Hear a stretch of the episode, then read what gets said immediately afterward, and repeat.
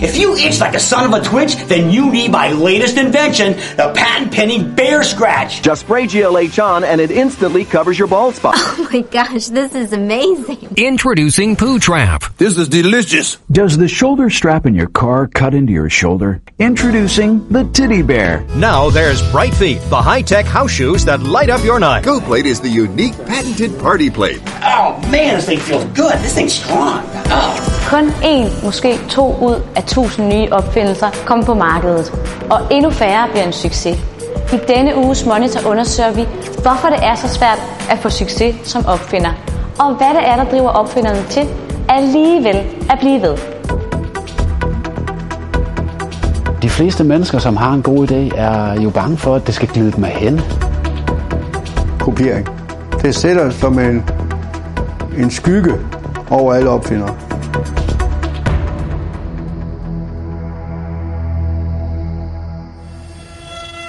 Det her er ikke en typisk iværksætterhistorie. Det her handler om opfindere i den mere klassiske forstand. Dem med den tekniske kunden og de skæve idéer. Det her er Martin. I sin fritid har han haft over 70 opfindelser på tegnebrættet, og syv af dem er kommet i produktion. Det, det er det første, man går ind og henter. Og så er der Magnus. Han er idémand til 150 opfindelser, og 15 af dem har han bygget prototyper til. Det her, det er min cykel. Det her, det er øh, motoren på øh, min elektriske øh, cykel. Og det skal ligesom skiftes ud med det her baghjul. Det her, det er bare et testbaghjul. Ikke? Sidste uge, der vågnede op, fordi min kæreste, hun skulle på arbejde, kommer ind og kysser mig.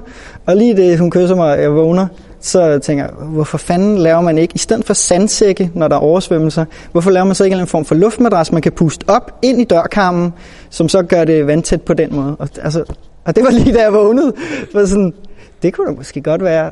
Baby Steps er min sidste nye opfindelse. En sengeforhøjer til trammeseng med justeringsmulighed. Drivet, det er jo, i hvert fald for mig, det er drømmen om at komme på det helt geniale produkt, så der virkelig kan kaste nogle penge af sig.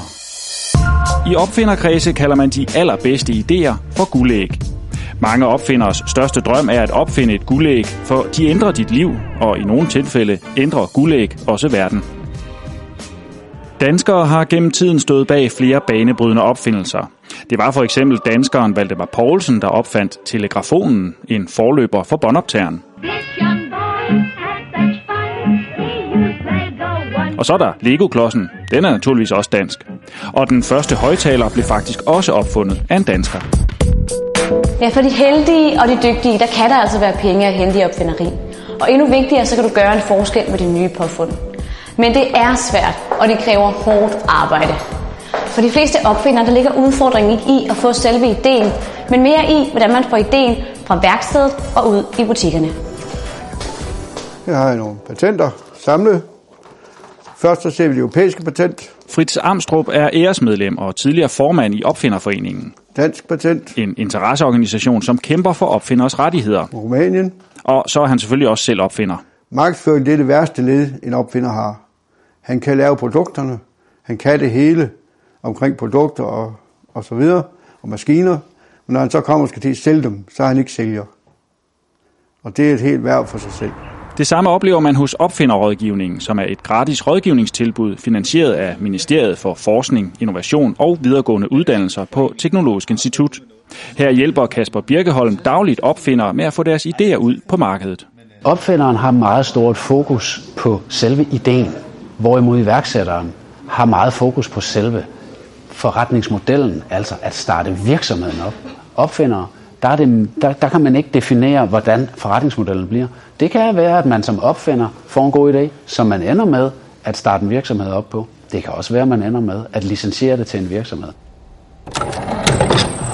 Mit drømmescenarie var, at, at jeg bare gik opfandt, og når jeg fik en god idé, så kastede jeg den videre til, lad os kalde ham Torben, og så gjorde han alt det juridiske og fint og fandt investorer, og så kom jeg ligesom tilbage igen, når vi, øh, når vi havde et, et værksted et sted, hvor vi kunne øh, virkelig tage det videre. Ikke?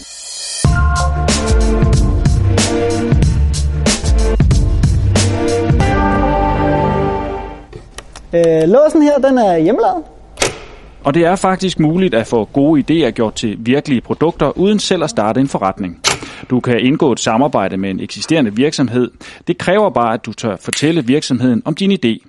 Noget de fleste opfindere har meget svært ved. Jamen, øh, først og fremmest, når du kommer på en idé og øh, har øh, gået med den i et godt stykke tid og, øh, og overbevist dig selv om, at det er simpelthen bare en fantastisk idé, så vil man gøre alt for at, øh, at holde den for sig selv, beskytte den øh, så lang tid som muligt, inden at du skal til at afsløre den for en virksomhed. Jeg har flere dage, hvor jeg tænkt, okay, det her, det, det gør jeg til noget. Og så lige når jeg skal til at, at kontakte nogen, så tænker jeg, men så siger jeg jo til dem den her idé, og hvad skal de så bruge mig til? Det sætter som en, en skygge over alle opfindere. De tager næsten ikke, når de kommer frem til en stor virksomhed, tager man næsten ikke vise dem noget som helst af sin opfindelse. Man er jo nødt til at vise noget, hvis de skal med i det. Men de holder ind til kroppen, og, og det giver jo en dårlig stemning allerede i første, ved første time. Historisk set er der flere kendte eksempler på opfindere, som ikke har tjent på deres opfindelser. Alexei Pajitnov opfandt Tetris, men han arbejdede for den sovjetiske regering, så opfindelsen tilhørte dem. John Walker solgte sin første tændstik i 1827, men glemte at søge patent, så to år senere var hans opfindelse stjålet af Samuel Jones. Karaoke-maskinen blev opfundet af en japansk trommeslager, da han en aften ikke havde mulighed for at spille på den bar, han arbejdede. Men han søgte heller ikke patent og gik glip af millionerne. Men selvom der findes opfindere, som har fået kopieret idéerne, så er det sjældent klogt at være alt for hemmelighedsfuld. Jeg synes, at folk skulle være øh, knap så forsigtige, fordi den her frygt, øh, oplever vi, den er faktisk irrationel. Den er rationelt, så den, man fornemmer jo, man kan godt forstå, hvorfor man er bange. Men det der med, at nogen skulle rende afsted med ens idé, stjæle den, det eksisterer faktisk ikke rigtigt. Det sker meget, meget, meget sjældent. Martin har i dag flere produkter på markedet. Det har han ifølge ham selv, fordi han har åbnet op og fortalt om sine idéer. Mit bedste råd til andre opfindere, det er at åbne munden, vend ideen med venner og bekendte, øh, specielt nogen, der måske øh, ikke er lige de allernærmeste, øh, og få dem til at komme med deres umiddelbare mening omkring ideen.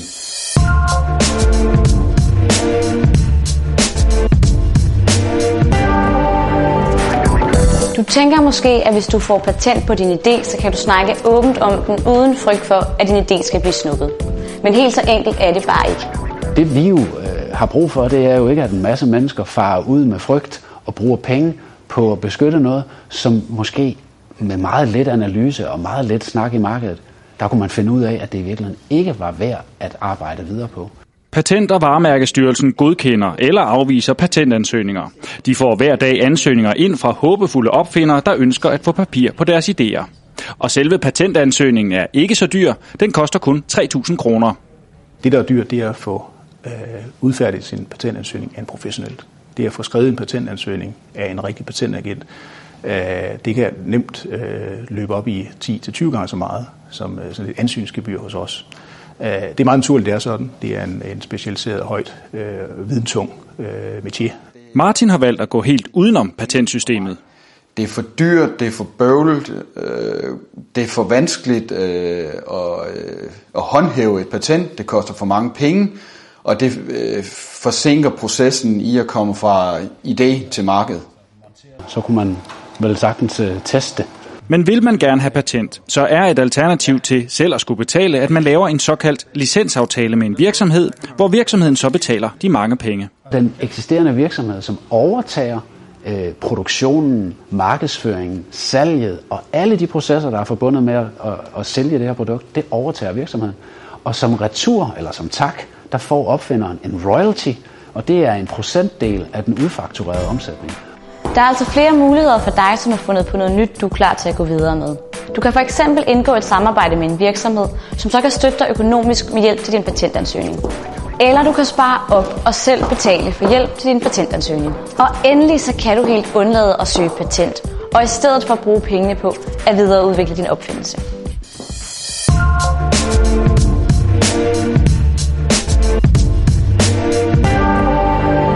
Jeg ved ikke rigtig, øh, hvad det drive, hvorfor det stadig er der, fordi det er jo ikke kommet til noget... Øh, jeg er jo ikke blevet millionær, jeg er jo ikke, altså, men det giver en eller anden glæde, når jeg kan se, at i dag har jeg lavet det her, og det fungerer. En af de største fornøjelser og tilfredsstillelser, det er at se produktet i en butik. Øh, lige præcis din lille, dit lille barn, som du øh, har dyrket øh, over, lad os sige, et års tid eller halvandet, endelig at komme på markedet og, og så se, at der er afsætning i produktet. Det er svært at få succes som opfinder, at finde det der guldæg. Men en ting er sikkert, hvis det kun er dig, som kender til din idé, så bliver det aldrig en succes. Det var Monitor for denne gang. Vi ses.